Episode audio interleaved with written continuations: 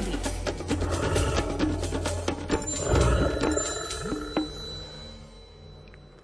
Prvého okamihu, ako prírodovedec Miroslav Saniga zahliadol murárika červenokrídleho na múre domu, zamiloval sa do tohto podivuhodného stvorenia. Keď nemôže byť reálne medzi murárikmi, tak si ich sprítomňuje prostredníctvom virtuálneho sveta.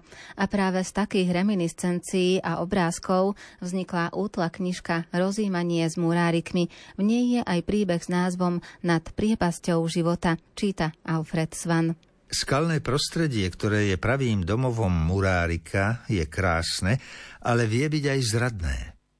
Najmä v daždivom počasí. Na vlastnej koži som sa viackrát presvedčil, ako ľahko sa môže človek ocitnúť na pokraji života a smrti. Na poučenie uvediem dve príhody.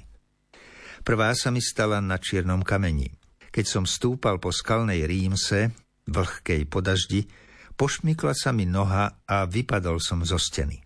Už som bol zmierený s tým, že sa zrútim do 30-metrovej hĺbky, no ako zázrakom som uviazol na kosodrevine, ktorá vyčnievala zo steny o stupeň nižšie. Ešte dnes ma z toho prechádza strach. Našťastie som nestratil ducha prítomnosť a rýchlo som sa po konároch kosodrevinového krá vyšplhal na kamennú policu. Až vtedy som sa celý rozklepal. Dlhú chvíľu som nebol schopný urobiť čo len krok, tak sa mi roztriesli kolená. Od tohto zážitku pociťujem veľký strach z výšky, pokiaľ nie som istený. Druhý raz som sa vlastnou vinou ocitol doslova nad priepasťou života na Salatíne v nízkych Tatrách. Hniezdisko murárika bolo na skalnej stene, ktorá je usadená na veľmi strmom svahu. Je to jedno z najťažšie prístupných hniezdisk, za kým som sa stretol. Kontrolu som vykonával výlučne za priaznivých poveternostných podmienok, pretože po mokrej tráve človek nemá šancu výjsť hore. Na Salatín som sa z domu z Liptovských revúc vybral za pekného dňa zavčasu ráno ešte pred treťou hodinou. Do Liptovskej lúžnej mi to bicyklom trvalo hodinu. V rástokách som bicykel odložil a pokračoval pešo. Výstup na Salatín je nesmierne namáhavý, ale k hniezdisku Murárika som sa dostal ešte pred poludním. Počasie bolo stále ukážkovo pekné, príjemné teplo a na oblohe len pár mráčikov. Potešil som sa, keď som našiel párik murárikov, ako v starej dutine krmi mláďatá. Chvíľu som ich sledoval, potom som sa však rozhodol, že využijem pekné počasie, vystúpim na vrchol Salatína a do rástok sa vrátim okľukou. To som však nemal robiť. Za pol hodiny sa nazbierali mraky a trochu sprchlo. Nebol to nejaký lejak, ale tráva zvlhla a mne sa začalo šmíkať. Pridržiaval som sa kosodreviny, no na strmom svahu som nebol schopný udržať sa. Snažil som sa teda vyťahovať nahor len rukami. Veľmi som sa vysilil a napokon sa mi zošmykli z kosodreviny aj ruky a už som sa viezol na zadku dolu poľahnutou vlhkou trávou na 20-metrový skalný stupeň. Priznám sa, už som sa začal lúčiť so životom. Všetkými možnými spôsobmi som sa ešte snažil zachytiť trávy, ale márne.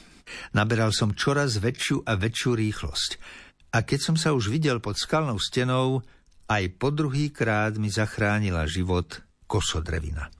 Ako by ju na okraj skalného stupňa práve v tej chvíli bol vysadil všemocný pán – Odrazu som sa ocitol na temene 20-metrovej skalnej steny. Ani neviem, či som bol v tej chvíli privedomý. Dlho som potom ležal na chrbte a díval sa do nekonečných nebeských diaľov. Ďakoval som pánu Bohu, že som ešte nažive. Počkal som tam hodnú chvíľu, kým slnko trávu osušilo a k bicyklu som sa vrátil trasou, ktorou som prišiel. V ten deň sa ma zmocnil zvláštny pocit, ako by som sa bol po druhý, vlastne teraz už po tretí raz narodil. Cestou som pod Salatínom stretol ešte medvediu ozrutu. Určite mala viac ako 300 kilogramov. Obaja sme sa navzájom vyľakali. Medved niečo kutral za mohutným vývratom a keď sme sa stretli z oči v oči, dal sa v nohy. Pokúsil sa vyškriabať hore strmým svahom, na ktorom som sa predtým zošmykol ja. Ani jemu to však nešlo a tak sa musel vrátiť nazad. Až vtedy som si v plnej miere uvedomil, aký šmikľavý a zradný môže byť strmý trávnatý svach, pokropený dažďom. Dvojnásobné stretnutie z oči v oči smrti bolo pre mňa dostatočnou príučkou, aby som si v prírode dával väčší pozor. A možno to bolo aj varovanie od stvoriteľa, aby som nehazardoval so životom, ktorý je pre nás najväčším a nie vždy zaslúženým darom.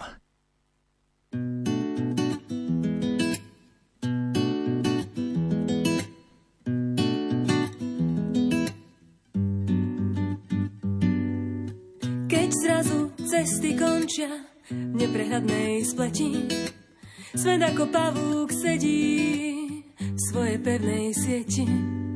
Keď neviem ako ďalej, zavreli sa všetky dvere, Vidím, že som len človek, maličký, bez nádeje.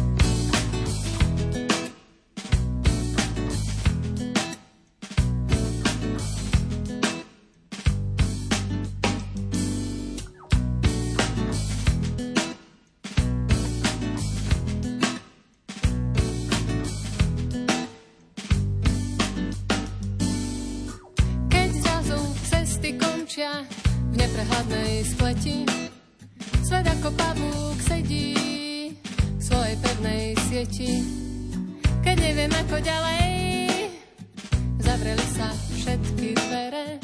Vidím, že som len človek, maličký, bez nádeje. Keď teba nemám, bez nádeje som, keď teba nemám, bez nádeje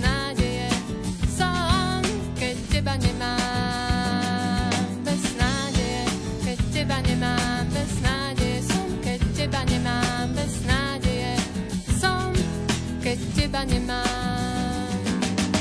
Obyčajne vtedy píšem listy tebe, pane, o zázrak prosím. Neostáva iné ako veriť, že sa stane, počuješ šepot mojich perí. Obyčajne vtedy píšem listy tebe, pane, o zázrak prosím. Neostáva iné ako veriť, že sa stane, počuješ šepot mojich perí. Pane, verím,